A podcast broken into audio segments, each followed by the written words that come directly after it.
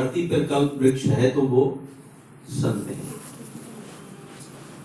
तो संतों के सन्निकट बैठ करके, उनकी छाया में बैठ करके हम जो जो कामना करते हैं, वो सब पूर्ण होता है। इन्होंने भी जो कामना करी, वो सब पूर्ण हुआ। और पूर्ण होगा ऐसा दृढ़ विश्वास। तो कार्यक्रम का सत्संग सत्र का शुरुआत हो, उसके पूर्व हम सबने श्री रमण बिहारी जी और श्री सदगुरुदेव भगवान की अभी मंगलमय आरती, का गायन किया, आरती की है। और अब इस सत्संग सत्र का प्रारंभ करते हैं, क्योंकि धीरे धीरे जो लोग आने वाले हैं, जिनके भाग्य में जितना होगा, समुद्र के पास कोई जाता है इतना बड़ा बर्तन है, उतना जल आहरण करके ले आएगा। कोई गिलास लेके दौड़ता है, कोई बाल्टी लेके दौड़ता है। तो जिसके पास जितना समय है, उसकी उपलब्धि उतनी होगी तो अब मैं पंडित राधारमण जी से निवेदन करता हूँ कि आप पहले तो एक भजन या जो आप चाहे, जो श्रवण कराना चाहे, आप भागवत के बहुत अच्छे विद्वान हैं। अभी शुरू ही किया है अधिकारी महाराज जी की और सदगुरुदेव भगवान की, इनके ऊपर असीम कृपा है और अच्छी कथा करते हैं। मैंने भी एक दो कथा में अवसर मिला तो आप से मैं निवेदन करता हूँ कि आप, वैसे तो भजन के लिए संगीत की और साज, समाज की आवश्यकता है, परंतु कुछ आप अपने मन से जो आप चाहें, गुनगुनाए ज़रूर, क्योंकि गुनगुनाना कोई साधारण बात नहीं जितना कठिन रोना है, उतना ही कठिन गाना भी है। और दो है चीज़, सुख और दुख। रोना और गाना। रोना विषाद का परिचायक है, गाना प्रसन्नता का परिचायक है, आनंद का परिचायक है। आनंद उससे छलकता है, दिखता है कि आदमी आनंद में है, विभोर है। और वो तभी होगा जब हृदय में कृतज्ञता हो अपने गुरुजनों के प्रति, संतों के प्रति और ठाकुर जी के प्रति। तो मैं आपसे आग्रह करता हूँ, आदरणीय राधा रमन भाई जी, आप अपने अमृतमय वचनों से हम सबको लाभान्वित करें। जय श्री कृष्ण। बोलो, रमण बिहारी, लाल श्री सदगुरुदेव भगवान की बर्हा पीणम नटवर वपु कर्णयो कर्णिकारम् बिभ्रदवासः कनककपिशं वैजयन्तीं च मालाम् रन्ध्रान् वेणोरदसुदया पूरयन् गोपवृन्दैः बृन्दारण्यं शपदरमणं प्राविशद्गीतकीर्तिः श्रीराधे मेरी स्वामिनी मेरा धेजुको दास, जन्म जन्म मोहि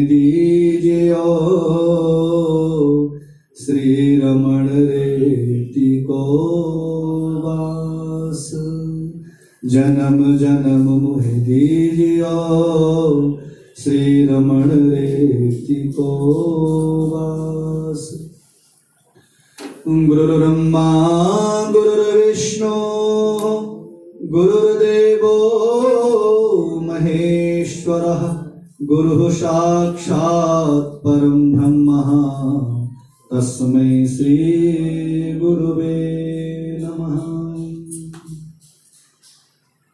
अकारण करुणा वरुणालय भक्तवांछा कपितड़ित पीताम्बरधारी श्री बालकृष्ण भगवान के चरणों में, श्री रमण बिहारी जी के चरणों में, एवं श्री सदगुरुदेव भगवान के चरणों में हम सब लोग प्रणति करते हुए, वंदन करते हुए, आज सबसे बड़ी बात तो यह है, बड़ा सौभाग्य का दिन है। अभी पूज्य महाराज जी ने कहा कि वास्तव में जिसके भाग्य में सत्संग मिलता है, उसी को ही मिलता है। हर एक के बस की नहीं है। क्योंकि पूरे आगरा में कितने लोग इधर से उधर जा रहे हैं हैं? लेकिन इस सत्संग भवन में वही आया है, जिस पर हमारे श्री रमण बिहारी जी की, श्री सदगुरुदेव भगवान की, श्री श्री संत महात्मा, महापुरुषों की कृपा है। वही आया है। अच्छा आप लोगों ने सब लोगों को सूचना कर दी। महाराज जी की एक बात बहुत अच्छी लगी कि प्यास, प्यासा कुएँ के पास जा रहा है। अच्छा आप ट्रेन में जब हम सफ़र करते हैं, जिसको प्यास लगती है, ट्रेन में बोतल बेचने वाला जो होता है, जिसको प्यास लगती है तो वो उसको मोल भाव नहीं देखता है कि भाई कितने की बोतल? तुम तो उसी समय कहोगे, भैया, एक पानी की बोतल दे दो प्यास लग रही तुरंत ले लो। और जिसको प्यास ही ना लगे वो मोर भाव करेगा में।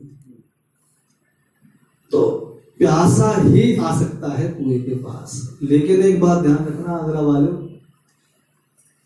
आप लोगों के पास स्वयं कुआ चल के आया है। हैं? स्वयं कुआ चल करके आप लोगों की प्यास बुझाने आया है। तो भी हम इस इस अमृत को ना पिए तो बड़ा मुश्किल है। तो सबसे बड़ी बात यह है कि महाराज ऐसे हमारे परम पूजनीय मंचस्थ है परम पूज्य हमारे श्री अधिकारी महाराज जी एवं मंचस्थ परम पूजनीय हमारे श्री श्री गोवर्धन जी महाराज जी के चरणों में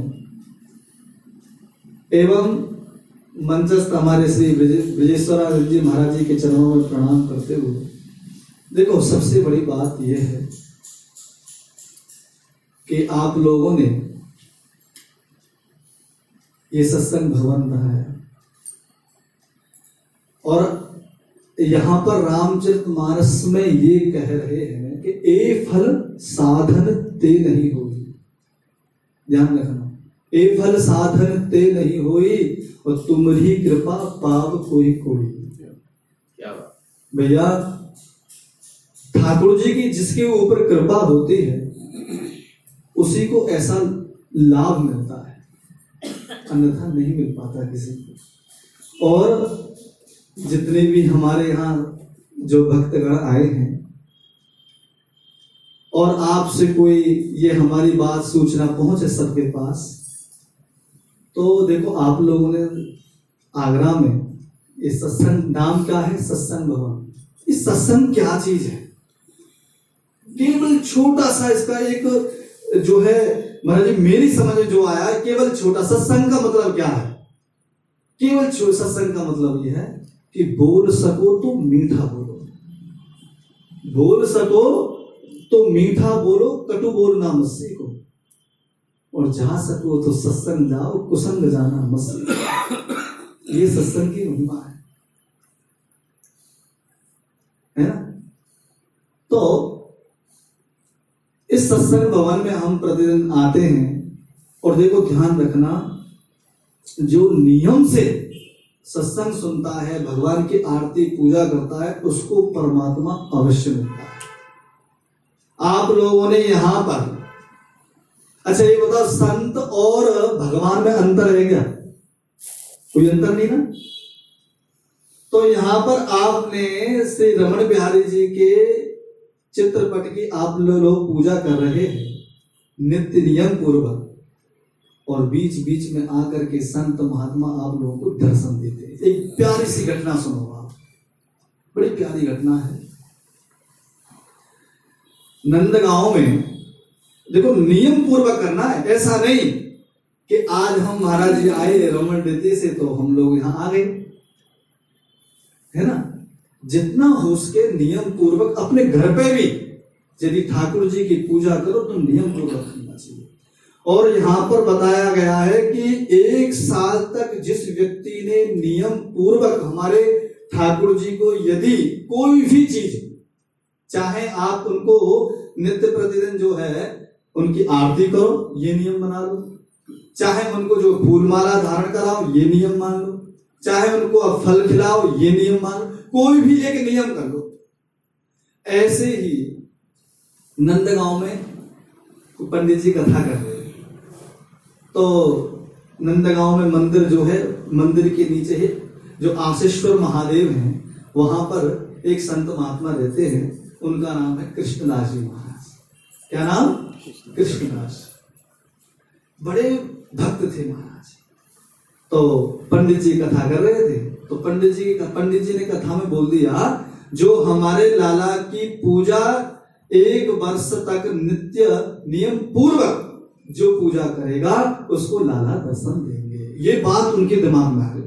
कृष्णदास जी के कि एक साल तक नियम पूर्वक करनी, भगवान दर्शन देंगे तो हम करेंगे ना, क्यों नहीं करेंगे? तो महाराज जी कृष्णदास जी अपने हाथों से पुष्प चुन करके लाते थे और अपने हाथों से माला बनाते थे।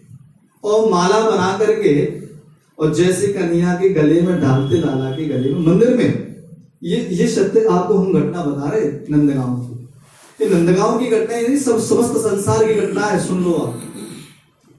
तो वहाँ पर जैसे माला पहले दिन पधराई, और फिर कान में कह रहे हैं, लाला के कृष्णदास जी लाला, एक दिन कम है वो अब। एक दिन कम है वो, मेरे, मेरी कुटिया पे आना हो तो मैं ध्यान रखी रखियो ऐसे रोज माला पधरानते और महाराज छह महीना हो गए, सात महीना है गए, आठ महीना है गए, नौ महीना है गए, दस महीना है, ग्यारह महीना है गए। पधराम रहे और जैसे माला पधरा रहे तो कह रहे हैं कि ठाकुर जी, अब लाला तो हम एक महीना रहे हो, बस केवल अब तो हमारे घर आना तो। ठीक है। अब पाँच दिन रह गए। अब केवल लास्ट दिन अब इतने खुश थे कृष्णदास जी, इतने खुश थे महाराज कि अब तो कल मेरे घर हमारे लाला आएँगे। इतने खुश थे।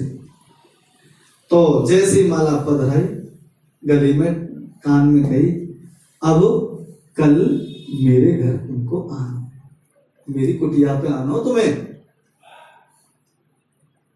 अब उल्टे पैर। देखो ध्यान रखना, जब हम मंदिर में दर्शन करने जाते हैं तो बहुत से लोग पीछे मुड़कर, जैसे पीछे मुड़कर फिर प्रणाम करते हैं। है ना? उल्टे पैर जिसको कहते हैं कि उल्टे पैर जा रहे साहब यहाँ पर इसका रीजन ये है। कैसे रीजन है? कि अब तो हम तुम्हारे द्वार पे आ गए, अब कल हमारे द्वार पे आना हो तुम्हें। ये रीजन होता है इसका, उल्टे पैर चलना अब जैसे कृष्णदास जी उल्टे पर चल के लाला को प्रणाम करके आ गए। अब इतने खुश महाराज जी, वो इतने खुश कृष्णदास जी, इतने खुश कि उन्होंने छप्पन भोग बनाए। और छप्पन भोग ऐसे बनाए, महाराज, देसी घी से बनाया बढ़िया फ़र्स्ट क्लास भिक्षा मिली है वो बनाया छप्पन भोग अब माला बनाई, बड़ी प्यारी माला। अब सुबह नौ बज गए, लाला नहीं आए। दोपहर के बारह बज गए, लाला नहीं आए। पता नहीं बाल भोग के समय भी हो सकता है? लाला थको हुए हो और नहीं आए हो। चलो, राजभोग के समय? राजभोग के समय भी नहीं आए और चार बज गए। और चार बज गए, कृष्णदास जी कह रहे कि आया नहीं अभी तक। ये तो बेकार है, ये तो। ये क्या ये ऐसा ऐसा ठाकुर हमको नहीं चाहिए। हमें, हम, अब हम कहाँ से जाएँगे हम बिल्कुल? अब अरे, इससे बढ़िया तो हमारे यहाँ परेशानी में राजा नहीं है। इसके पीछे नहीं रहेंगे वो। अब महाराज, इतने गुस्सा हो गए कृष्णदास जी के, उन्होंने अपनी जो है छप्पन भोग की जो पोटली थी, लई और बांधी और बाँध के कान, कंधे पे से टांग ली। और माला ली, माला हाथ में लेकर के जो है, बाहर आए और जो कुटिया के जो है, ताला लगाया। और जैसे चलिए, जैसे चले तो महाराज, क्या बताएँ आपको जो है गायों का झुंड, गौधुली बेला, और ऐसे गायों का झुंड था महाराज। इतनी गाय थी और उन्हीं गायों के बीच में एक ग्वारिया, एक ब्रजवासी ऊँची ऊँची धोती बांधे हुए, हाथ में जो है लाठी लिए हुए और बगलबंदी पहने हुए और जो है साफा बाँध करके सिर पे और दूर से आवाज़ जलाने। अरे बाबा, हट जा हट जा, हट जाइयो गाय मार देगी, गाय मार देगी। और जैसे पीछे मुड़ के देखा गाय झुंड तो बाबा साइड में है। अब जैसे ब्रजवासी हो तो ब्रजवासी ने कही, चोरे बाबा, कहा जा रहे हो? अब लाला, हम यहाँ ना रंगे। क्यों? क्या बात है गई? ना, हम यहाँ ना रंगे हम। अब हम तो बरसाने जा रहे हैं। बरसाने जा रहे हैं? हाँ। क्यों नहीं अच्छा यहाँ क्यों नहीं रह रहे? अरे भैया, हमारे पंडित जी ने एक साल पहले कही या कि रोज नित्य नियम करो, कोई एक कोई नियम बना लो, बाकी पूजा तो ये दर्शन देवेगा और बताओ, हम बार हमें को बारह महीना है एक साल है गए, अभी तक दर्शन दिए ना यार तो यार रहने से फ़ायदा क्या? हम तब तो जा रहे अब जैसे जा रहे तो ब्रजवासी ने कही, बाबा तेरिया पोटली में बड़ी सुगंध आ रही है। मैं पोटली खोल दो दे पोटली में कहा है? अरे कहा बताऊँ लाला या के लिए मैंने नंदगांव जो है नंद, नंद, नंदगांव में जो मंदिर में जो खड़ा हुआ हुआ है यहाँ के लिए मैंने छप्पन लोग बनाए। बाबा छप्पन लोग खोल के तो दिखाओ। और ठीक है लाला अब तू कह रहा हो तो ले खोल दो। और जैसे ही पोटली खोली। अब वो ब्रजवासी कह रहा है बाबा मेरे गोबर के हाथ है। हैं? तू अपने हाथ में दिखावा रहा मेरे गोबर के हाथ है। तो अच्छा ठीक है भैया। चल मैं अपने हाथ में खिला दूँ अब बाबा अपने हाथ से खिला रहे छप्पन लोग। हाथ से खिलाने जब जैसे खिलाया है तो पेट भर गया। और चाहिए लाला? ना ना बाबा अब तुम खा लो। अब बाबा ये बता तेरे हाथ में जो ये माला है, बड़ी प्यारी है, बड़ी सुंदर है ये माला तो। या माला मुँह दे दे ना जी ना, अब ना देंगे हम यह माला है। ये माला तो श्री जी को धारण कराएँगे हम। अब ये किसी की माला नहीं, अब श्री जी की माला है अब। बाबा, यह माला धारण हमको कराए दो। अब जैसे ही बा, उस ब्रजवासी ने, जैसे बाबा का स्पर्श किया जैसे स्पर्श किया तो कृष्णदास जी को ऐसा अनुभूति लगी ये ये कोई ब्रजवासी नहीं है। लाला तुझसे ही बता, तू कौन तब उन्होंने कहा, हाथ जोड़ के कह रहे हैं ब्रजवासी, बाबा, मैं तेरे हाथ जोड़ रहा हूँ, तू नंदगांव छोड़कर मत जा। क्यों? मैं तो जाऊँगा पर तू कौन है? तुम यार कौन है ये बता। बाबा, आप पूछ रहे हो तो मैं स्वयं श्री कृष्ण हूँ।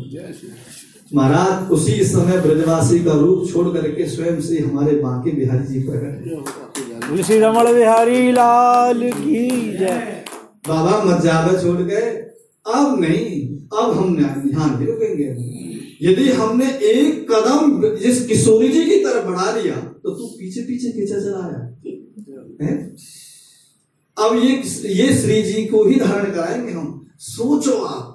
इस बात को कभी चिंतन मन किया कि स्वयं परम ब्रह्म परमात्मा कह रहा है कि बाबा ठहर जाओ और बाबा नहीं ठहरे। बाबा गए श्री जी के मंदिर में जैसे पहुँचे महाराज जी श्री जी को जैसे माला धारण कराई और जैसे प्रणाम कियो और प्रणाम करके खड़े जैसे हुए वही ब्रजवासी उनके बगल में खड़ा हुआ है। वही बाकी बिहारी उनके बगल में खड़ा हुआ है। वही रमण बिहारी जी खड़े हुए महाराज। तो ऐसा यदि नित्य नियम पूर्वक जो नियम बनाएगा, देखो सत्संग भवन बन गया है, ठीक है, कोई नियम बनाओ। कोई सत्संग, कोई कीर्तन करके चाहे दस मिनट का ही, पंद्रह मिनट का, कोई आरती का, कुछ नियम पूर्वक कार्य करना चाहिए। तो एक ना एक दिन महाराज वही ठाकुर जी के रूप में हम लोगों के मध्य में ऐसे संत महापुरुष आकर के दर्शन देते हैं। तो बड़ी कृपा हमारे ऊपर ठाकुर जी की होती है। तो वही हम कहने जा रहे थे आप लोगों को कि ये फल साधन ते नहीं होई, और तुम्हारी कृपा पाप होई। भैया ठाकुर जी की बड़ी असीम अनुकंपा हुई है कि जो कि हमको संत महापुरुष आकर के दर्शन दे रहे और नियम पूर्वक कार्य करना चाहिए हम लोगों को। बस क्योंकि अधिक समय नहीं लेंगे हम, एक छोटा सा कीर्तन करके हम जो अपनी वाणी को विराम देंगे। क्योंकि कहते हैं महाराज संतों का क्षण? हाँ और अन्न का कण। कभी बर्बाद नहीं करना चाहिए। हमारे रमण रेती में जो पंगत लगती है तो क्यों बार बार जो हमारे कोतवाल जी कहते हैं कि भैया, जितना उतना ही खाओ, जितना ले। जितना ही लो, बस। बिगाड़ना नहीं। आप सोचो, हम बार बार तो कह रहे हैं कि अन्न परम ब्रह्म परमात्मा है। कह रहे कि नहीं कह रहे? और फिर उसको हम नालियों में बहाए। ये कितना बड़ा अपराध है। महाराज, जो है बरसात है, गर्मी है, इतने जो है सभी मौसमों को झेल, झेलता हुआ वो हमारी थाली में आता है और उसको हम ऐसे बर्बाद कर रहे हैं। उसी प्रकार यदि संतों का क्षण यदि हमने बर्बाद कर दिया महाराज तो उससे बड़ा अपराध नहीं हो सकता है। इसलिए मैं तो यही कहता हूँ कि बगिया में बाहर आती है जब बसंत आता है। और भैया आगरा वालों जीवन में बाहर आती है जब कोई शांति है। बोलो रमण बिहारी लाल की गोविंद जय।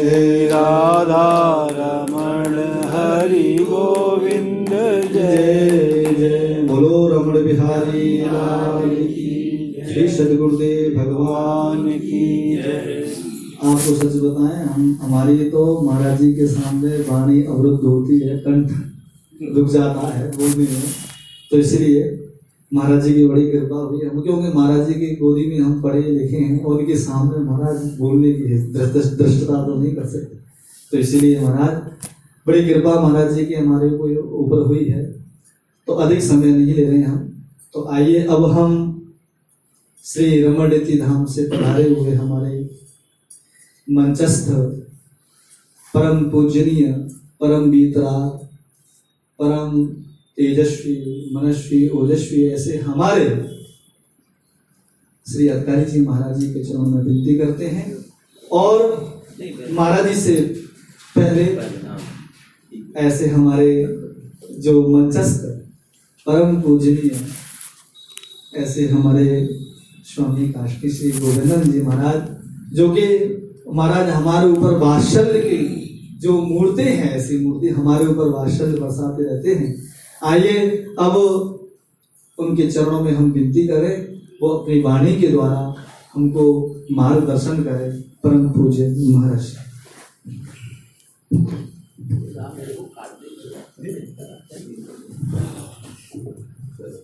मैं भी सोच रहा था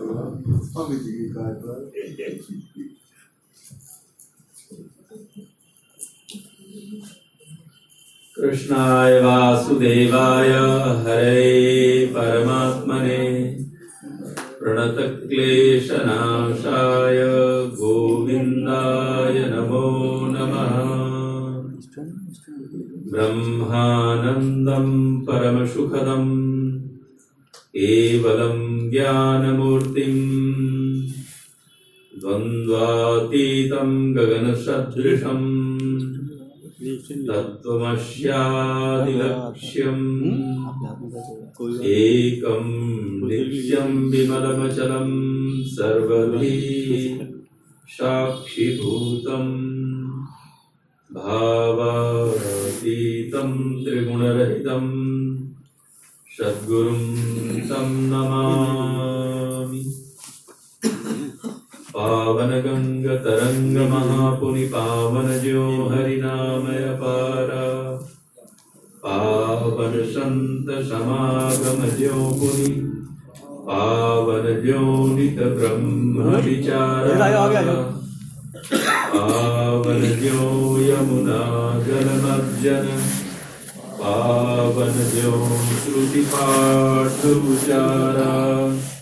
यमुना जलमज्जन पावन जो श्रुति पाठ उचारा त्यों गुरु कारुणिपदाम्बुज पावन ताहि विषे मम कोटि जुहारा त्यों गुरु कारुणिपदाम्बुज पावन ताहि विषे मम कोटिजुहारा।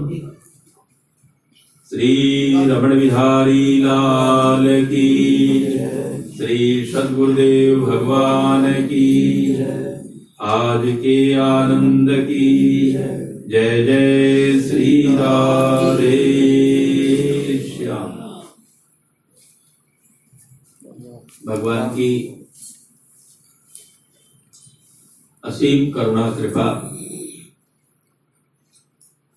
हम सब पे है। और उस करुणा कृपा का किसी किसी को भान भी है और किसी को नहीं भी है। और नहीं भी है तभी कृपा तो है ही है। जिसको भान है कि मेरे ऊपर ठाकुर की कृपा है, सदगुरु की कृपा है, ऐसे लोगों के लिए कहा निज जन करुणागारम। निज जन जो हम लोग स्तुति गाते हैं निज जन करुणागारम गल कौस्तुभहारम। जय जय श्री गोपाल। तो भगवान, प्रश्न उठता है कि भगवान के भी कोई निजजन और परजन है? भगवान के सब अपने हैं। अच्छे भी, बुरे भी। जो उपस्थित है, वो भी, और जो अनुपस्थित है, वो भी। भी भगवान के जन है। तो निजजन क्यों कहा? निजजन करुणागारम। अपने जनों के लिए करुणा के आगार है। करुणा के भंडार है। अपार करुणा है। आगार का मतलब क्या है? भंडार। भंडार का मतलब असीम, बहुत बहुत कृपा। तो बहुत कृपा हम सबके ऊपर है। चाहे वो हम उस कृपा का अनुभव कर रहे हैं, तब भी, और कृपा का अनुभव नहीं कर रहे हैं, तब भी। साधुता के मार्ग पे है, तब भी, और दुष्टता के मार्ग पे है, तब भी। कृपा सबके ऊपर है, एक समान कृपा है। वो कृपा कैसी है? जैसे बादल की वृष्टि होती है तो कोई घर छोड़ते हैं भगवान? समान रूप से सबके ऊपर वर्षा होती है। तो वो बारिश की तरह है। भगवान की कभी कोई भेद दृष्टि नहीं किया कि अमुक घर में बारिश हो गई, अमुक के खेत में बारिश हो गई और पड़ोसी भगवान को नहीं मानता है, भगवान के मंदिर में नहीं जाता है पूजा नहीं करता है तो उसके खेत में बारिश नहीं करे। भगवान की कृपा सबके ऊपर होती है। जो भगवान को मानते हैं और जो भगवान को नहीं मानते लेकिन भगवान का निजजन कौन है? निजजन वो है, निजजन कहने का तात्पर्य हो गया कि कोई परजन भी है। परजन माने पराया है। जो भगवान की कृपा का अनुभव करता है और कृत्य कृत्यता का अनुभव करता है, कृतज्ञता ज्ञापित करता है, वो भगवान का निजजन है। कृतज्ञता का अनुभव करता है, वह निजजन है। कृपा का अनुभव करता है और कृतज्ञता ज्ञापित करता है। कृतज्ञता कैसे ज्ञापित करते हैं? मंदिर में जाकर के भगवान के चरणों में अपनी श्रद्धा सुमन अर्पित करके, उस श्रद्धा सुमन को के प्रति दृढ़ता दिखा करके, आसान है क्या? रोज मंदिर जाना एक समय पे? आसान नहीं है। वो बिना दृढ़ता के, बिना दृढ़ संकल्प के वो कार्य नहीं हो सकता है कि पहले मंदिर जाओ। स्नान करके मंदिर जाओ और मंदिर जाकर के फिर तब कुछ खाओ पियो या बाहर जाओ। काम करने के लिए ऑफ़िस में? जब तक दृढ़ता नहीं होगी, जब तक समर्पण नहीं होगा, और वो समर्पण क्या क्या दिखाता है? आपकी कृतज्ञता कि आप उस कृपा का अनुभव कर रहे हो। आप एक मिनट के लिए सोचो, आपको बचपन में ही पोलियो हो गया होता। लकवा मार गया होता। आप काणे होते, लंगड़े होते। लेकिन आप सब तरह से स्वस्थ हैं। वो कृपा नहीं है। कृपा है ना भगवान की, कि आपको लंगड़ा नहीं बनाया, आपको लूला नहीं बनाया। आपके दोनों आँख ठीक है। आप चल के मंदिर में जा सकते हैं। आपके पास शुद्ध वाणी भी है। तोतले नहीं बोलते, नहीं तो तोतले बोलोगे तो हंसेंगे लोग। वीरेंद्र जी तोतले बोलते हैं। वाणी ठीक है तो किस लिए ठीक है? भगवान के गुणगान के लिए ठीक है। आपके दोनों पैर ठीक है, किस लिए ठीक है? मंदिर जाने के लिए ठीक है। उद्यमे नहीं सिद्ध्यंती कार्याणी न मनोरथई उद्यम से सिद्ध होता है कार्य। केवल मनोरथ करने से सिद्ध नहीं होता है। जैसे नहीं सुप्त सिंह से प्रविशंति मुखे मृगा। सोए हुए सिंह के मुख में अपने आप हिरण चल करके नहीं आएँगे। उसको उद्यम करना पड़ेगा। उद्यम कैसे करना पड़ेगा? सजग रह के पहले तो निगाह करनी पड़ेगी कि मृग कहाँ है जंगल में। और फिर दबे पाँव जाना है। दबे पाँव जाना है। और फिर छलांग मारनी है। और मृग जिस तीव्रता के साथ दौड़ता है, उससे अधिक तीव्रता से दौड़ लगा के उसको पकड़नी है। नहीं सुप्त सिंह प्रविशंति मुखे मृगा। मृग अपने आप आकर के सिंह के मुख में नहीं आएगा, उसके लिए शिकार करना पड़ेगा। शेर को, सिंह को। तो उद्यमे नहीं सिद्धिहंती। कोई भी कार्य की सिद्धि उद्यम से होती है। उद्यम माने परिश्रम से, लगन से, साहस से, धैर्य से और दृढ़ता से। जब तक दृढ़ता नहीं आएगी, जैसा कि अभी हमारे आदरणीय आचार्य जी कह रहे थे, दृढ़ता रखनी पड़ेगी निरंतरीय निरंतरीय एक बार शुरू कर दिया तो उसे हमें बंद नहीं करना है। इसी को देखने तो हम लोग आए हैं कि आपने जो संकल्प लिया कि हम प्रत्येक सोमवार को यहाँ पर सत्संग करेंगे। सत्संग के नाम पर अगर आ गए ठाकुर जी के चरणों हाजिरी हो गई आपकी, आप कोई दूसरी चर्चा करके चले जाओ यहाँ से। लेकिन वो निरंतरता होनी चाहिए। निरंतरता तभी होगी। एक घड़ी, आधी घड़ी, आधी में बुनियाद कोई आवश्यक नहीं है कि आप दो घंटा यहाँ आकर के बैठो। आपके अपराधों को समाप्त करने के लिए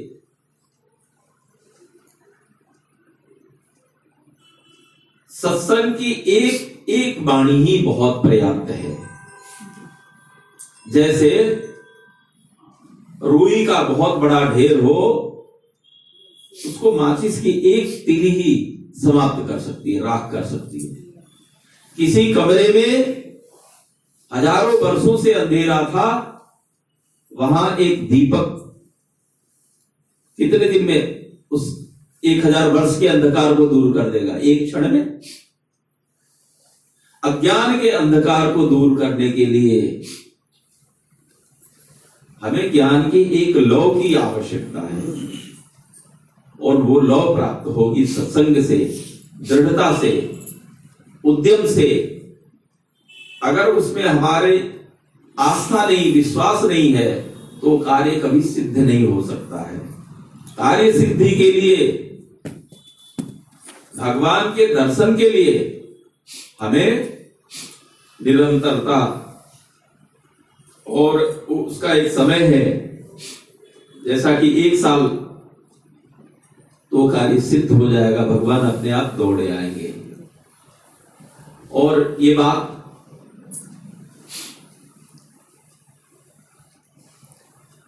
विभीषण जी हनुमान जी से कहते हैं भाव भरोस हनुमंता बिना हरि कृपा विलय नहीं सुनता सदगुरुदेव भगवान और संतों के मार्ग आपका ठीक है, लेकिन आप इस मार्ग पर दृढ़ नहीं रह सके। दृढ़ता तो आपको करनी होगी। आपके पैर डगमगा रहे हैं। अगर दृढ़ता हो तो निश्चित रूप से आपके कार्य की सिद्धि होगी। चार दिन किया, किसी काम को छोड़ दिया। तो छोड़ देने से हमें अपने कार्य की सिद्धि नहीं होगी। ठीक ठीक जैसे सिंह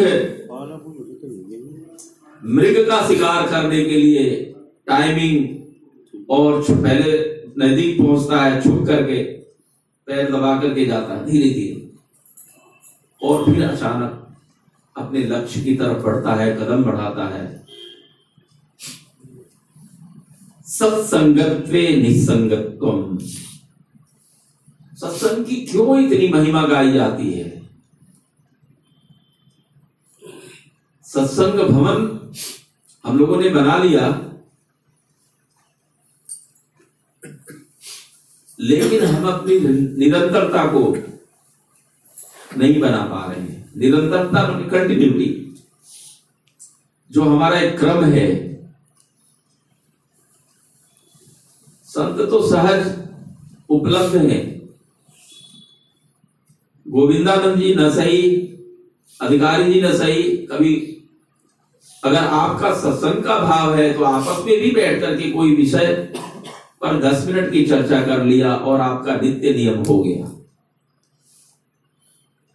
सत्संग में निरंतरता नहीं होगी तो कार्य की सिद्धि नहीं होगी। निरंतरता चाहिए। सत्संगत्व निसंगत्वम।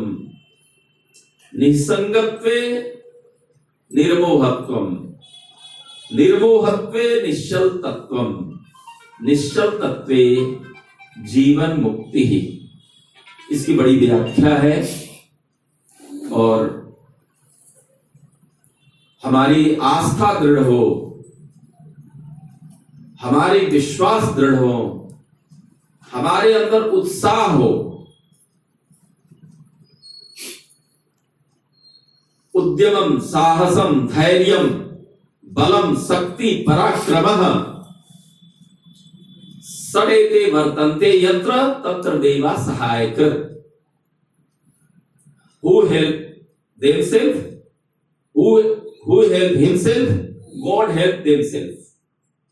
जो अपनी मदद स्वयं करता है, ईश्वर उसकी मदद करने के लिए खड़ा होता है, तैयार होता है। उद्यमम साहसम धैर्यम बलम, शक्ति पराक्रमा जब मोदी जी चौदह में आए थे तब ये ये पंक्तियाँ उन्होंने उपनिषदों से निकाल करके बोली थी। जहाँ उद्यम है, साहस है, धैर्य है, पराक्रम है, हर काम में पराक्रम की आवश्यकता है, सफलता के लिए। विफलता के लिए कुछ नहीं। लगे रहो किसी में। चार दिन ये कर लो, चार दिन वो कर लो। उद्यमम, उद्यम उद्यम का मतलब है परिश्रम, मेहनत। उद्यमम साहसम धैर्यम धैर्य रखो भैया, चाहे। तीन सौ पैंसठ दिन का टाइम दिया है ठाकुर जी के दर्शन होने का। धैर्य भी रखना पड़ेगा। उद्यमम साहसम धैर्यम बलम, शक्ति, पराक्रम। सड़ेते वर्तनते छे जहाँ भी है, तत्र देवा सहायक वहाँ भगवान भी सहायता करते हैं।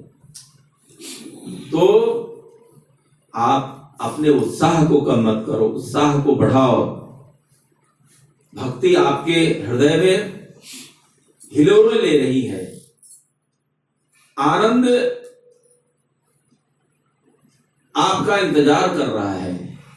कि आपका हृदय थोड़ा सा समर्पण की तरफ़ आए तो आपको आनंद आए। आप सोचते हो, आनंद आए तो मैं ये काम करूँ? पहले आनंद, जो शाश्वत आनंद है, वो सत्संग में है। इसलिए कहा, सत्संगत्व निसंगत्व सत्संग की सिद्धि जब परिपूर्ण होगी, सत्संग जब परिपूर्ण होगा, जब बहुकाल करिए सत्संगा, थोड़ा उसमें निरंतरता की आवश्यकता है। निरंतरता जब तक नहीं आएगी सत्संग में, मन उधर नहीं जाएगा। अब हमारा तादाद में ज़्यादातर हम सबका युवा पीढ़ियों का भी और जो प्रौढ़ पीढ़ी है उनकी भी, हमको मोबाइल में ज़्यादा आनंद आने लगा है। और ये निश्चित रूप से हमारे जो दिमाग की सहन शक्ति है, धैर्य है, उत्साह है, इसको समाप्त कर रहा है। बल को समाप्त कर रहा है, विवेक को समाप्त कर रहा है। इसका उपयोग हम उतना ही करें जितना आवश्यक हो। क्योंकि अब क्या है कि हम दिन भर मोबाइल लेकर के बैठे रहते हैं, काम बिगड़ जाता है, हमारा मोबाइल चलता रहता है। तो ये सहायक तभी तक है जब हम अब इसका उपयोग विवेक से करेंगे। विवेक से इसका उपयोग नहीं करेंगे तो ये हमारे हर एक कार्य में बाधक होगा, संबंध को भी बिगाड़ेगा। ग्राहक से दुकानदार का संबंध खराब होगा, पिता से पुत्र का संबंध खराब होगा, पति से पत्नी का संबंध खराब होगा, क्योंकि हम उसमें इतनी तल्लीनता स्थापित कर रहे हैं। हमारी तल्लीनता, हमारा आनंद का स्रोत अन्य कहीं है। आनंद का स्रोत है चिंतन, मनन, भजन, इसमें। और जब ज़रूरत हो तो मोबाइल भी चला दिया। किसी का फ़ोन आया तो जवाब भी दे दिया। कोई आवश्यक मैसेज है तो उसको व्हाट्सएप से भेज दिया। लेकिन अब उसमें हम बिना काम के 24 घंटा लगे रहे, इसमें सावधानी की आवश्यकता है। अभी ये चर्चा होने का विषय नहीं था, लेकिन ये चर्चा अब हो रही है। विवेकी लोग ये चर्चा कर रहे हैं और समझदार लोग समझ रहे हैं कि इसमें ज़्यादा उलझना ठीक नहीं है। ये तो इससे तो काम ले लो। कोई मोबाइल, कोई सजीव चीज़ तो है नहीं। लेकिन एक निर्जीव वस्तु के पीछे हम अपने संबंधों को, पति पत्नी के संबंधों को खराब करें, पिता पुत्र के संबंधों को खराब करें, भगवान और भक्त के संबंध को खराब करें, जो दुकानदार और ग्राहक का संबंध होता है, वो क्या होता है? भगवान और भक्त का संबंध होता है, वो। ऐसे संबंधों को खराब करना मूर्खतापूर्ण कार्य है। तो इसलिए सच्चाई यही है कि आनंद की प्राप्ति वहाँ क्षणिक है और भक्ति में, सत्संग में आनंद शाश्वत है। आनंद हमेशा रहने वाला है और दिन पर दिन बढ़ने वाला है वो आनंद। इसलिए हमें सत्संग की तरफ़, अपने कल्याण की तरफ़, अपने श्रद्धा और भक्ति की तरफ़ अधिक ध्यान रखना है। उसके प्रति हमें सजग रहना है। और अपने लक्ष्य की, मानव जीवन की प्राप्ति का जो लक्ष्य है, उसको प्राप्त करना है। मैं अधिक न बोलता हुआ आज हम सबके बीच में, हम सबके श्रद्धे परम पूज्य, परम बीतराग, सरल, सहज, पूज्य अधिकारी जी महाराज विराजमान हैं और हम सब अभी उनकी वाणी का अपने जीवन में उतारने का प्रयास करेंगे। पूज्य अधिकारी जी महाराज को आज शाम तक दिल्ली भी पहुँचना है। अधिक समय भी नहीं है अपने पास। तो समय को व्यर्थ न करते हुए आप सबके लिए मंगल की कामना करता हुआ भगवान आपको सद्बुद्धि दे, सद्विवेक दे। आपका अपने इष्ट में और अपने गुरु में, अपने आचार्यों में आपकी दृढ़ आस्था बनी रहे, डगमगाए नहीं, इस तरह की कामना करता हुआ। मैं तो उत्साहित रहता हूँ। आने के लिए मुझे समय का अभाव रहता है। सेवा हमारी साधना है। सेवा ही हमारा पूजा है, पाठ है, स्वाध्याय है। नहीं तो मैं तो जब बुलाओ जब आ जाऊँगा। और कोई बहुत भीड़ की भी आवश्यकता नहीं है। पाँच आदमी अपने घर के या जो भी हैं, इकट्ठे हो गए और इसको निरंतर रखो। आपके कार्य की सिद्धि होगी। जैसा भाई जी ने मुझे आचार्य जी ने कहा है, सिद्धि होगी, वो प्रकट होगा आपके हृदय में, आपके सत्संग भवन में, कभी गुरुवर के रूप में, कभी पूज्य अधिकारी जी के रूप में, कभी हम जैसे गोविंदानंद और आचार्य जी के रूप में, भगवान निश्चित हमारे इर्द हैं, हमें उन्हें प्रकट करना है, उद्यम से, साहस से, धैर्य से, पराक्रम से, और श्रद्धा से, दृढ़ता से इन्हीं शब्दों के साथ मैं अपनी वाणी को विराम देता हुआ पूज्य अधिकारी जी महाराज जी के चरणों में बार बार निवेदन करता हूँ, प्रभु, आप उस दीपक के समान हैं, जो हम सबके अज्ञान के अंधकार को दूर कर सकते हैं। आप अपने ज्ञान की दीपक जलाइए। और इस हृदय में हज़ारों वर्षों से अंधकार, अज्ञानता मूढ़ता भरा हुआ है। उस अज्ञानता को दूर करें, पूज्य अधिकारी जी महाराज। वंशी विभूषित करान्नवनीरदाभास पीताम्बरा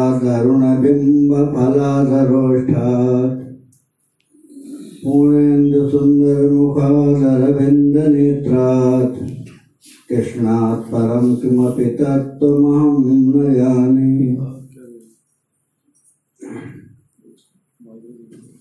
अपने मन वाणी को पवित्र करने के लिए भगवान नाम संकीर्तन अति आवश्यक है। गोविंद जय जय गोपाल, जय जय गोविंद, जय।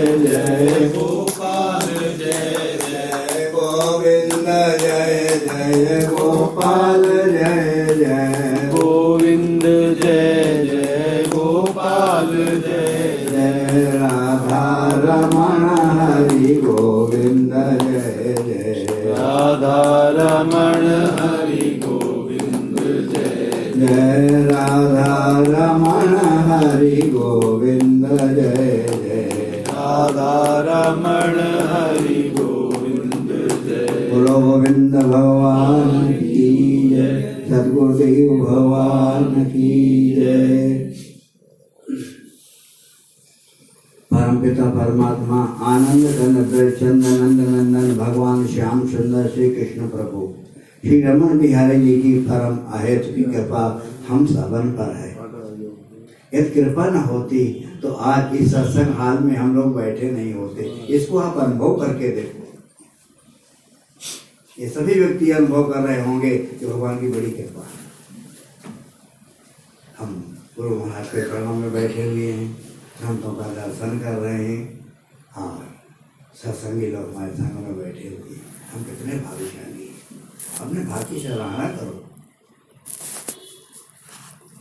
वाल्मीकि नारद घट जोनी, निज निज मोहन कही निज होनी जलचर थलचर नवचर नाना जे जड़ चेतन जीव जहाना, मत कीयत गति भूति भलाई। जब जे जतन जहाँ जेहि पाई, सो जानम सत्संग प्रभाऊ। लोकहु वेद न आन उपाऊ।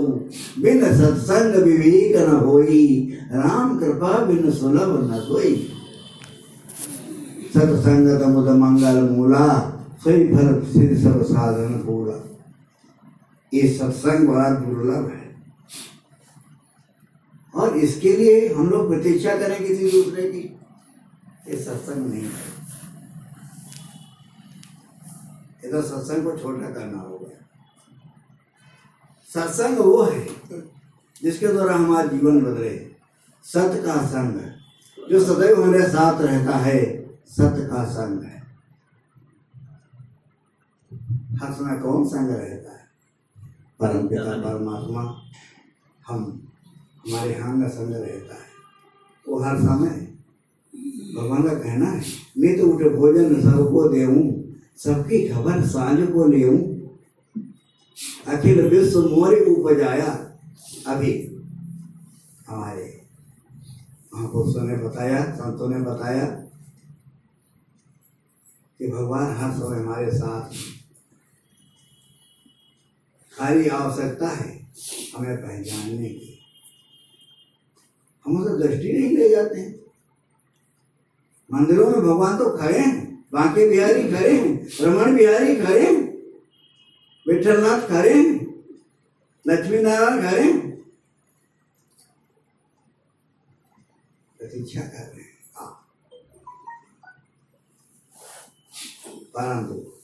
आजकल हम मंदिरों में जाते हैं, चर्च से जो आगे बढ़ गया फ़ोटो प्रिंट में लगे रहते फ़ोटो की कीमत हम लोग नहीं जानते हैं।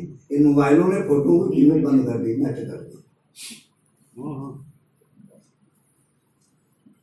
जहाँ पर फ़ोटो की इतनी कीमत थी, कैमरे वाले को हम लोग बुलाते थे महात्मा बोलते थे, भैया, एक फ़ोटो दो टमाटर का भी डाला हाथ बड़ा सहज हो गया। कहते थे, भगवान के दरवाजे पे कुछ देर तक खड़े रहो। भाव बनेगा हम बाकी बिहारी मंदिर में जाते हैं। किसे जाते हैं? दर्शन करने। ठाकुर के दर्शन करेंगे वो छवि हमारे हृदय में आएगी वो छवि को अपने हृदय, अपने घर लाएँगे, उसका चिंतन करेंगे रात्रि परंतु होता क्या है? मोबाइलों ने नष्ट कर दिया। यहाँ पर हम खड़े होते थे।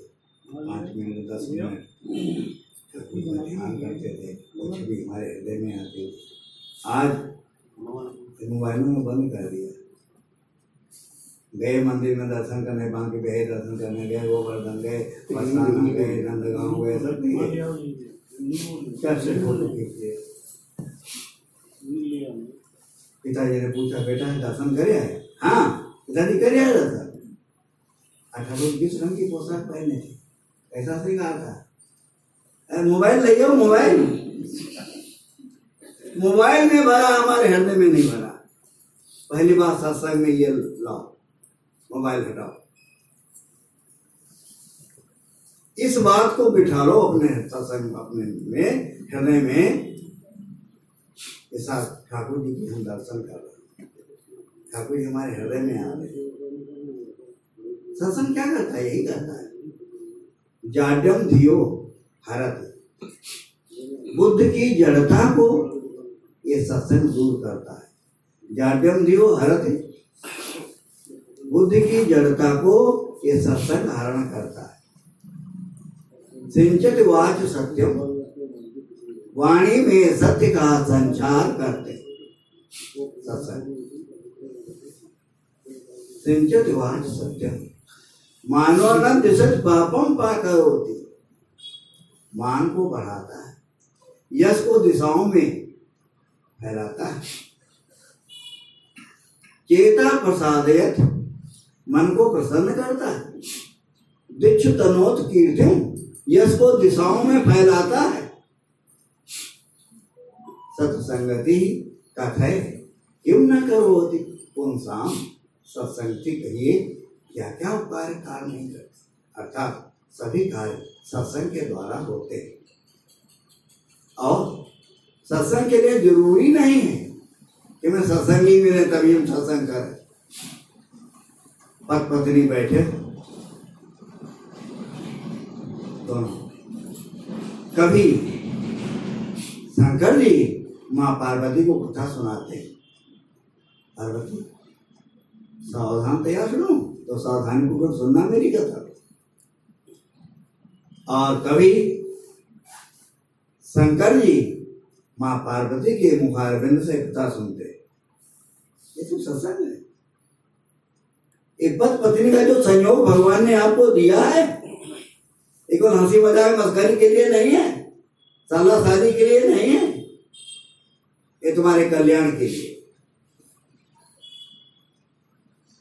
पति पत्नी का संबंध है, इसीलिए कि तुम मनुष्य अकेला अकेला मन इसलिए मन को लगाने के लिए, भगवान के चरणों में मन को लगाने के लिए ये भगवान ने सत्संग दिया है।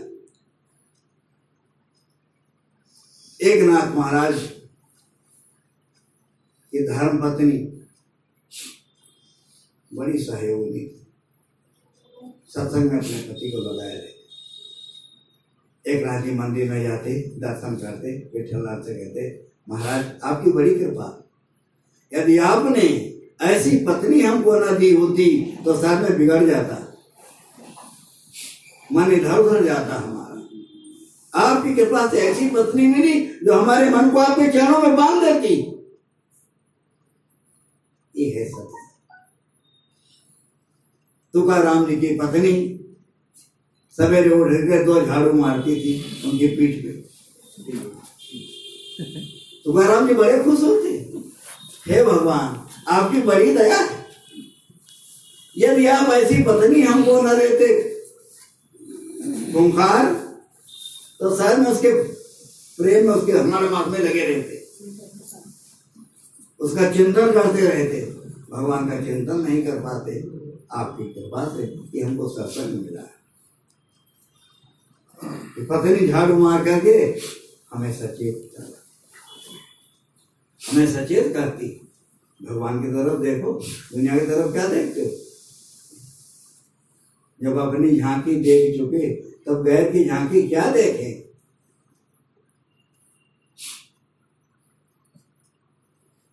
जो भगवान की झांकी देख लेता है, वो तो दुनियादारों की हमारा के चक्कर में नहीं पड़ रहा। क्या है? मूर नाम जी कहते हैं।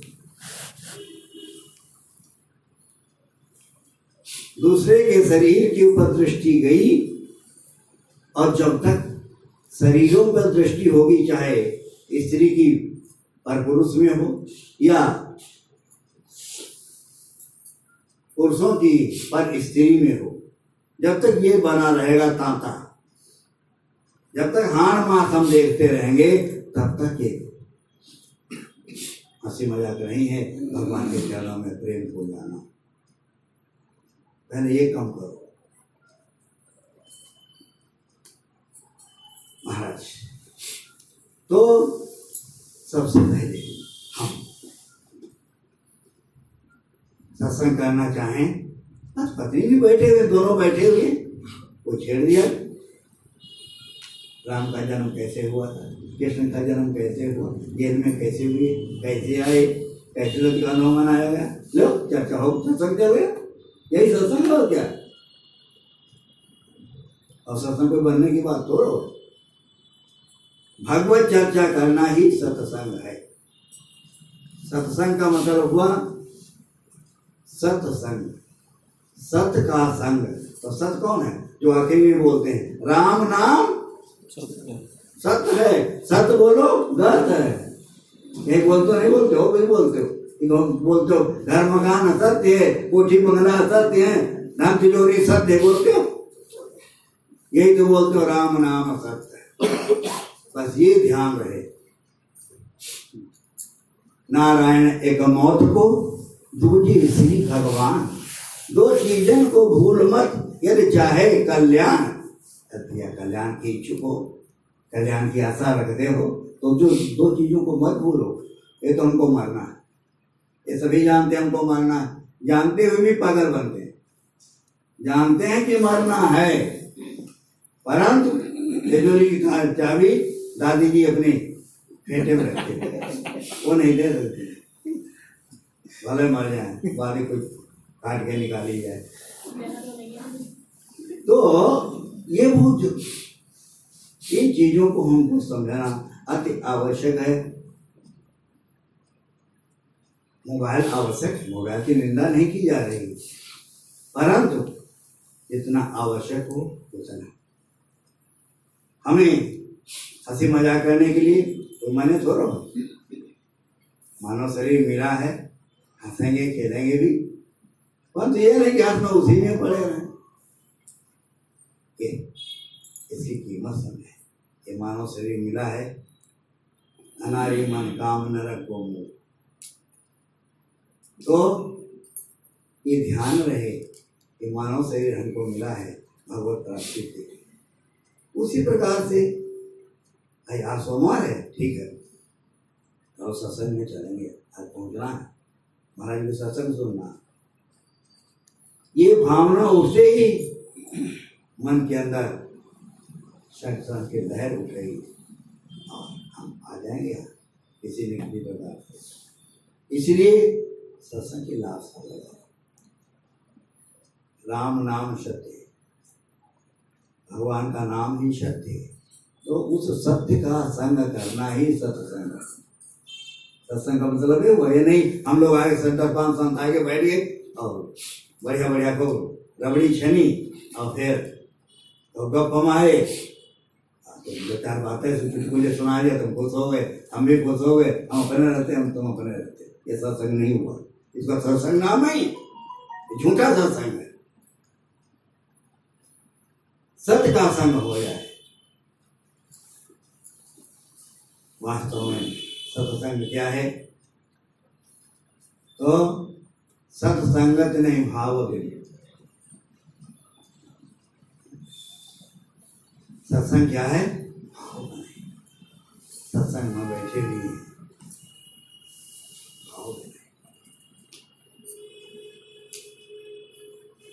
तो हमें सत्संग की चाहना हो, सत्संग करना है। सत्संग में हम जाएँगे, जब सत्संग में जाएँगे तो हमारा भाव बनेगा। जब भाव बनेगा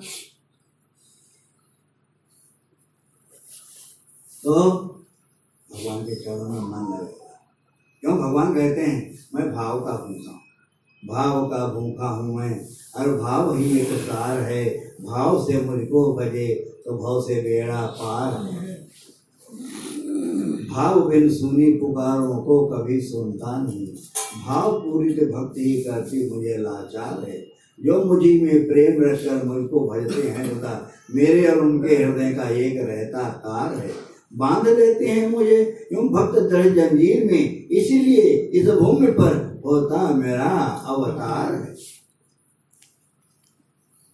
इसलिए भगवान के अवतार भगवान मंदिर में बैठे हुए। तो किस हमारे कल्याण के लिए मंदिर बनाए गए। और भगवान आकर के विराजमान हुए। हमारे ब्राह्मणों ने कृपा करके पंडितों ने, संतों ने कृपा करके उसमें अपना जीवत्व की स्थापना की। भगवान का आवाहन किया, भगवान पधारे। आकर के स्पर्धक में विराजमान हो इन सब चीज़ों को समझो। जब तक समझोगे क्यों जाने बिन न होई प्रतीति, बिन प्रतीति हो नहीं प्रीति। जब तक किसी को जानोगे नहीं, तब तक आपस में प्रेम नहीं होगा। जब तक प्रेम नहीं होगा, तब तक काम बनेगा नहीं। जाने बिन न होए प्रतीति। बिन प्रतीति होए नहीं प्रीति।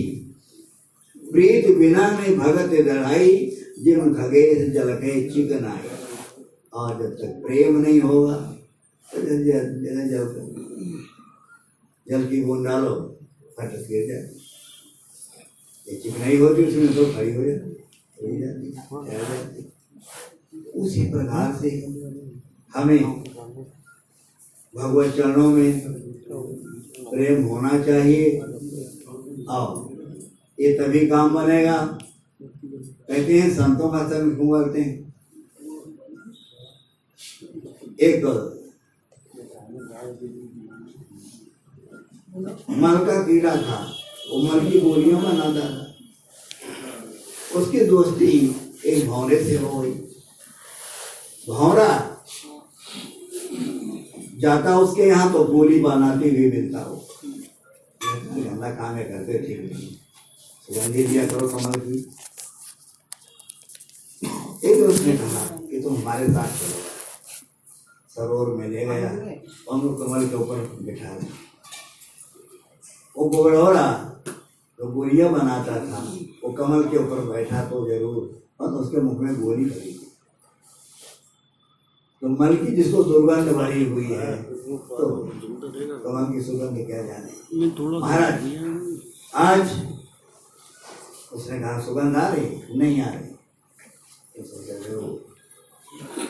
कुल्ला करवाया गोली फेंकवाई जब गोली फेंकवाई इसके बाद फिर कमल पर बिठा का सुगंध आ रही? हाँ अब आ रही आओ। वो भूल गया बेचारा भावना उस दिन शिवरात्रि महापर्व था। मंदिर का पुजारी गया, कमल को तोड़ लाया और रात्रि में शंकर जी की पूजा किया। अष्टप्रहर की जो पूजा होती, शंकर जी खोपड़ी में चढ़ा दिए। कमल को ला करके, कमल के अंदर गोबरौरा बैठा हुआ था वो, मल की गोली बनाने वाला। देखो क्या संजोग है वही तो कहा गया। राम कृपा नासई सब रोगा, जो यही भांति बने संजोगा। ऐसा संजोग बनना चाहिए तो काम को बन जाए। महाराज, क्या हुआ? अब शंकर जी के रात भर खोपड़ी पे चढ़ा रहा। दूध का अभिषेक होता रहा। घोड़े का भी होता रहा। सवेरा हुआ। फिर मंदिर के पुष्प, बेलपत्र वगैरह सब गंगा जी में प्रवाहित किए गए। उधर सूर्य महाराज उदय हुए सूर्य भगवान। हाँ सूर्य भगवान उदय हुए और कमल भी खिला हाँ, हुआ है। हाँ तो सूर्य भगवान की रोशनी में कमल के ऊपर बैठा हुआ भौरा वो को भौरा था वो भी जा रहा इधर भौरा भूल गया था अपने मित्र के पास जाने में। नहीं पहुँच पाया। रात में पंखुड़ियाँ बंद हो गई कमल की।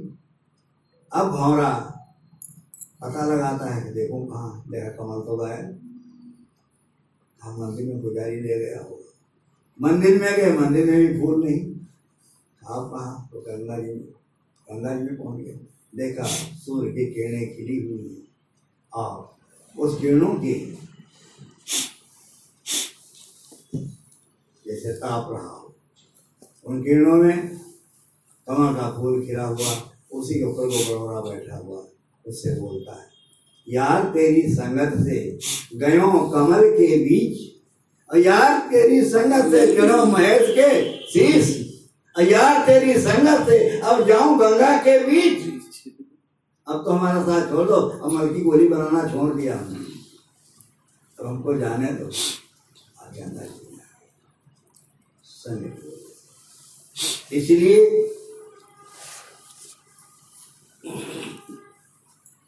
मनुष्य को ये सत्संग जो है, निसंग होना सिखाता है। जीना सिखाता है, ये सत्संग सिखाता है। इसलिए हमारे गुरुजन, हमारे संतजन बोलते हैं। कि सत्संग के द्वारा ही निसंगत को आता है। जो सत्संग करते हैं, उनका जीवन मंगलमय होता है। इसलिए हम लोग हर समय भावना रखें ये सत्संग हमारे लिए बना हुआ है, सत्संग में हमको जाना है। ये भावना भी अरे कुरुक्षेत्र वगैरह का, मथुरा वगैरह का, अयोध्या वगैरह का, जो नाम लेते हैं घर में बैठे बैठे कहते हैं, अरे आज रामनवमी है, अरे आज हमको अयोध्या पहुँचना चाहिए। आज कृष्ण जन्माष्टमी, आज हमको मथुरा पहुँचना चाहिए। आज कुरुक्षेत्र में वो सत्संग हो रहा, आज हमको वहाँ पहुँचना चाहिए। कुरुक्षेत्र गमिष्यामी। मथुरा गमिष्यामी, अयोध्या गमिष्यामी। ऐसी भावनाएँ कर लेते हैं, उनको भी फ़ायदा हो जाता है। उनको भी जाने का फल मिल जाता नहीं पहुँचते मर भी गए। तो वही पहुँचते हैं, जहाँ पर ज़िंदा आदमी पहुँचता है। शास्त्र प्रमाण है। उनकी भावना पहुँची इसलिए कार्य ये सत्संग हमें जीना सिखाता है। अधिक क्या कहा जाए? आप लोग सभी जानते हैं सत्संगी हैं, सब गुरुओं के लाडले हैं, भगवान के लाडले हैं। सभी लोग भगवान के प्यारे हो। जो यहाँ हैं, जो नहीं हैं, जो सत्संग में जाते हैं, जो दुष्टता करते हैं, सभी भगवान के प्यारे क्यों? भगवान ने कह दिया, सब मम प्रिय, सब मम उपजाए। सबसे अधिक मनोज मोहि भाए। सब मेरे प्यारे हैं, जो मेरे को मानते हैं, जो मेरे को ऊपर थूकते हैं वो भी उनको प्यारे हैं। बच्चा अनजान में माँ के ऊपर मूतता है, माँ के ऊपर हगता है। परंतु माँ यदि उस को काट दे उसको थप्पड़ मार दे तो मर जाएगा थप्पड़ में भाई बल्कि भाई माँ मारती भी है तो ऊपर से बड़ी ज़ोर से थप्पड़ मारती और आते आते थप्पड़ कम होता जाता है। तो उसी प्रकार से भगवान कृपा करते हैं। जो नहीं मानते हैं, जो भगवान को गाली देते हैं, जैसे बच्चा या डॉक्टर को रोगी गाली देता शनिपात का मरीज़ खूब गाली देता, माँ बहन गाली देता। डॉक्टर सुनता जानता है मरीज़ है बेचारा। ये तो गुस्सा करे तो बचेगा, ज़िंदा रहेगा। उसी प्रकार से जैसे माँ बहन करती है, क्यों बच्चा बेचारा अनजान है? ये तो जानता नहीं। जब समझदार हो जाएगा, तब हमको गाली नहीं देगा। ये माँ के में प्यार है। उसी प्रकार से भगवान कहते हैं प्यार है चलो, ये अज्ञानी है। अन्य काम भी करे, कृष्ण भजन। बंगाली में है कि अन्य कामना वाले लोग तो भगवान का भजन करते हैं, परंतु मांगे विशेष रूप विशेष रूप मांगते हैं। आई बड़ मूर्ख, ये तो मूर्ख है। परम आमी व्यक्ति भगवान कहते मैं तो समझदार हूँ। जो गलती बच्चा करता है, वही बाप करने लगे। तो सब ये नाता रिश्तेदार तो चलेगा। इसलिए पिता को सहन करना पड़ता है। चलो बच्चा समझदार हो जाएगा। इस प्रकार से भगवान के अंदर ये भावना होती है। तो बुद्धू ने कहा नित्य भोजन सबको देऊं सबकी खबर साँझ को ले सभी भगवान सभी का पेट भरते हैं सभी को खाने पीने को देते हैं। सब मम प्रिय सब मम उपजाई सबसे अधिक मनुष्य मोहि भाई सब मेरे को प्यारे हैं। सब मेरे पैदा किए हुए हैं इसलिए मैं सबसे प्यार करता हूँ। अभी नहीं तो कुछ दिन बाद समझेंगे। इसलिए प्यारे हम सब लोग इस बात को समझें कि हम सत्संग में आए हैं और सत्संग केवल जो है जब सब तमाम लोग होंगे तभी होगा? नहीं। सत्संग दो में भी होता है। सत्संग अकेले में भी होता है। थोड़ा कुछ प्रभु का चिंतन करो। तो इस प्रकार से सत्संग का लाभ उठाओ, सत्संग में आना सीखो, भगवत चर्चा करना सीखो। इसलिए पहले सत्संग का ध्यान होगा, काम अच्छे होंगे। इसलिए सत्संग पे दृष्टि रखो कि हमें सत्संग करना है। हमें सत्संग में जाना है हमें सत्संगी होना है। हमारे लड़के बच्चे तो सत्संगी हो। ये भावना रखो इस भावना से जाती रही, भावना जैसी प्रभु मूर्त रेखी के तैसी। तो आप कभी न कभी आप बन जाओगे। जैसी इसलिए भूल न जाना इस नुस्खे को। लाभ अनेक उठाओगे, जैसा मन को बना सकोगे, वैसे ही बन जाओगे इसलिए अपने मन को पवित्र रख करके सत्संग की चाहना करो सत्संग में वहाँ तक पहुँचा देगा। भगवान के चरणों तक पहुँचा देगा। ये सत्संग की महिमा। इन्हीं शब्दों के साथ अब अधिक समय नहीं है। तो हम लोग में विराम करते हैं। गोविंद जय जय गोपाल जय जय गोविंद जय जय गोपाल जय जय गोविंद जय। गोपाल जय जय गोविंद जय जय गोपाल जय जय राधा रमण हरि गोविंद जय जय राधा रमण हरि गोविंद जय जय राधा रमण हरि गोविंद जय